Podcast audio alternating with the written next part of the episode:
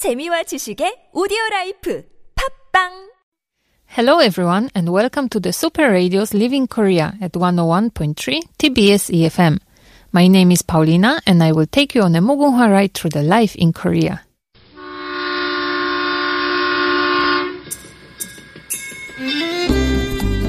Well, it's been over a year since I came to Korea. Hmm. My life in Daegu was great. Seoul is also fun and entertaining, and it's easy to find something new going on every weekend. But why do I suddenly feel like I'm missing out on something? I wonder what is going on in the rest of the country. I should discover Korea more.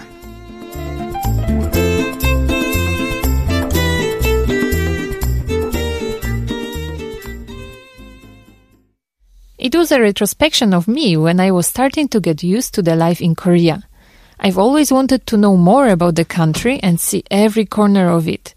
But as an expat and a graduate student, I was always so busy with my university work, part-time jobs, and trying to enjoy my life in this place that I still didn't manage to see everything I wanted, even though I've actually seen already quite a big portion of Korea.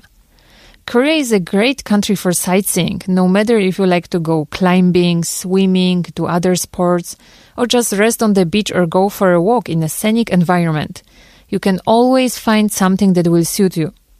Moreover, the transportation in Korea works very efficiently. Adding to this the travel hotline and complaint center that you can reach by calling 1330 and tourism information center that you dial at 134 and you are safe even if you get lost in the middle of nowhere.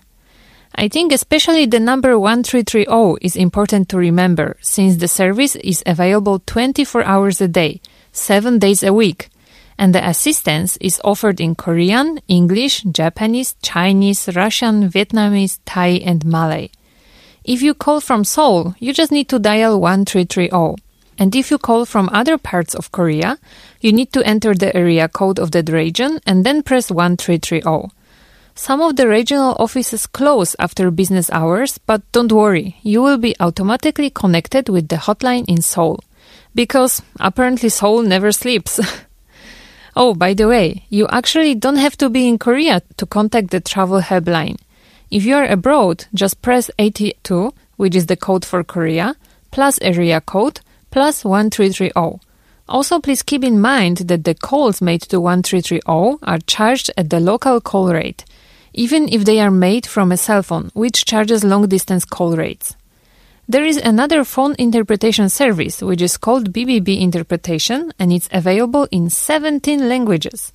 To access this service, you need to dial 1588-5644 and then press the number assigned to your chosen language which are as following. English 1, Japanese 2, Chinese 3, French 4, Spanish 5, Italian 6, Russian 7, German 8, Portuguese 9, Arabic 10, Polish 11, Turkish 12, Swedish 13, Thai 14, Vietnamese 15, and for Malay Indonesian you need to press 16. BBB Interpretation is a volunteer interpretation service and it has its base in Korea but you can use it anywhere in the world at any time, either by dialing the number or using their smartphone application.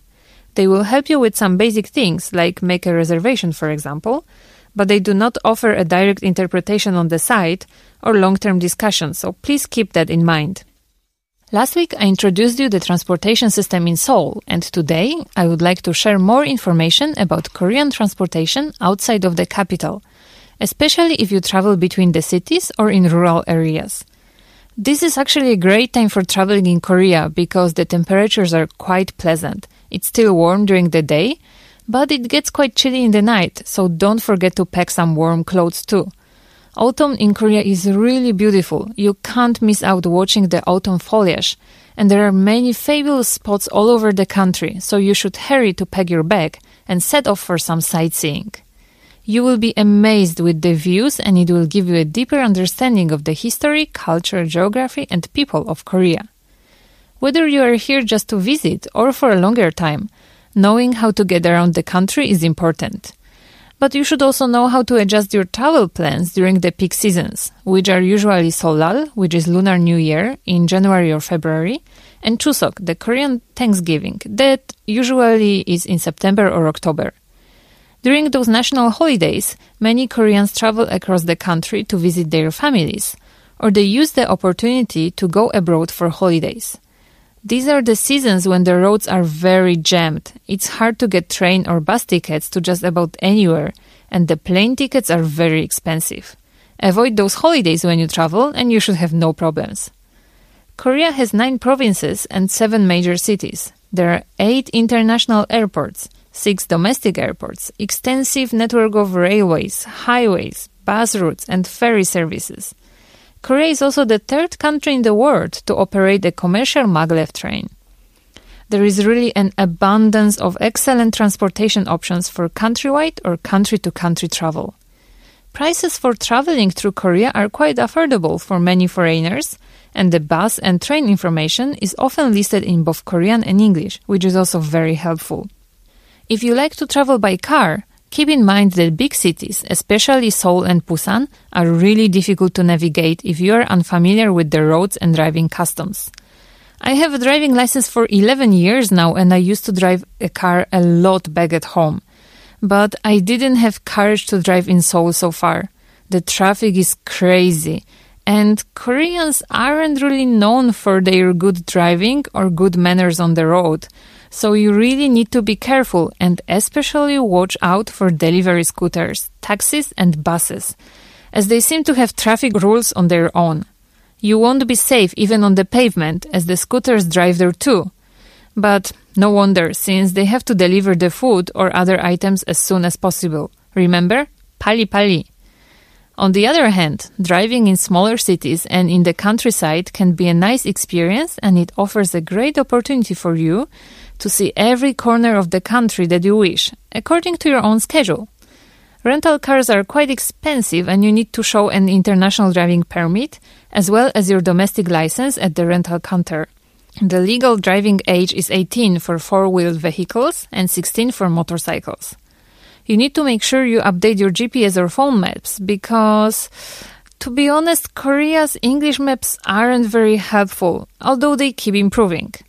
Still, the translations aren't very accurate and streets are often incorrectly marked. The Korea Express Corporation manages the network of highway tolls, and my pro tip is to buy or rent a HiPass system, which really helps to navigate the toll gates more easily. Instead of paying the fee in cash at every gate, it will save you lots of time. Almost every town has bus terminals, so buses are probably the most commonly used transportation. The network of bus routes is massive. Nearly any city can be reached by one of the two bus terminals in Seoul. You can generally buy a ticket just knowing the name of the city you want to go. Timetables are often in English as well, and I've also found many bus terminal workers could speak at least a bit of English. So don't be afraid and just go to the bus terminal and buy your tickets. Most rural city destinations will not be sold out.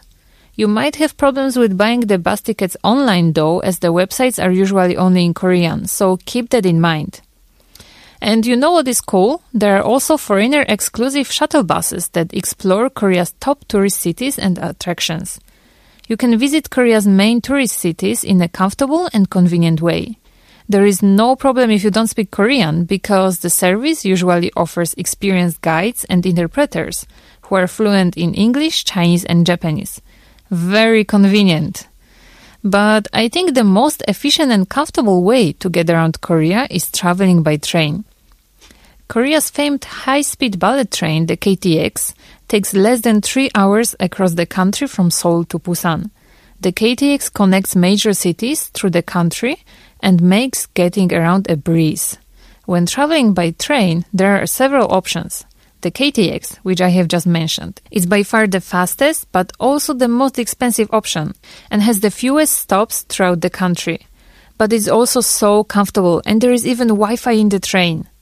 The Mugunghwa will take a little longer, but it will save you about half of the cost of a KTX ticket. One of the benefits of taking the train is getting to see the countryside while you are traveling. Because of the mountains, you might spend a good amount of time in tunnels, but there is nothing quite like passing through farm country and terraced rice fields on a train. You might have guessed that Mugunghwa is actually my favorite mean of transport in Korea. The country is quite small, so it doesn't take more than a few hours to travel from one point to another, and the views are so worth it. There are also special tourist trains, but it's not only tourists that ride them. Local people love them too.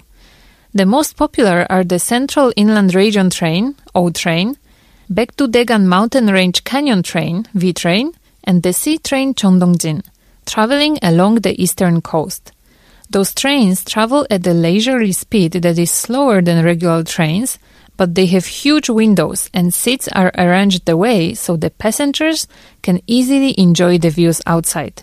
Some of them even have cool additions, such as cafes, and the sea train even has proposal rooms for couples where they can enjoy a glass of wine during their romantic ride along the ocean shore. Wow, what a way to spend a romantic date with your significant other! And since we are talking about the sea, I can't forget to mention the ferries. Korea is a home to one of the world's largest shipbuilding industries, and the ferry network is important. The ships connect major destinations such as Busan, Incheon, Jeju, Mokpo, and Pohang, with hundreds of islands surrounding Korean coasts. You can also travel by boat from Korea to other countries, such as Japan, China, or Russia. But if you are not familiar with the nuances of the system, it might be better if you book your trip using an experienced local travel agency. Also, make sure to take some medicine for seasickness, just in case. Nobody wants to spend their whole trip suffering, right? In the rural areas of Korea, you can still find taxis as well. Since taxi drivers there might not speak English, you should have an address ready for them to read in Korean. Once they have the address, they can put it in their GPS and take you without issue to your destination. Taxis are relatively cheap compared to many other countries, which makes traveling very affordable too. All taxis are required to be metered, so make sure that the meter is on. It happens sometimes that the drivers charge the night rates during the day or use longer routes on purpose so you would pay more. Therefore, it's good to check the route in app in advance. The taxis are usually safe, but of course you should always be careful, especially if you travel alone. You also need to distinguish between the two main types of taxi service operating in Korea, which are regular and deluxe taxis called mobeom. The deluxe service is typically found in the larger cities, so if you are in more rural area, it would be hard to find them. They are also more expensive, of course, since it's deluxe. If you are in a larger city, you can also try the International Taxi Service website. There you can reserve a taxi in advance to pick you up at a certain date, time, and location. Some taxis nowadays offer a free interpretation service for English, Japanese, and Chinese via mobile phone. If your taxi does not have a free interpretation sticker, or if you are having trouble convincing the driver that you need interpretation, just call the hotline I have mentioned in the beginning of today's episode 1330. If you would like to hear more about traveling in Korea, tune in to Super Radio's Into the Breeze. You can definitely get a lot of useful information and travel tips from Sina and Zoe who share their experience every Monday and Wednesday, and Alex, who hosts the show on Fridays. Please enjoy the show, it's very interesting. If you have any requests or suggestions, please send us an email to superradio101.3 at gmail.com and check out our Instagram at superradio101.3. Thank you for today's ride with Super Radio's Living Korea and enjoy your day wherever in the world you are. Goodbye.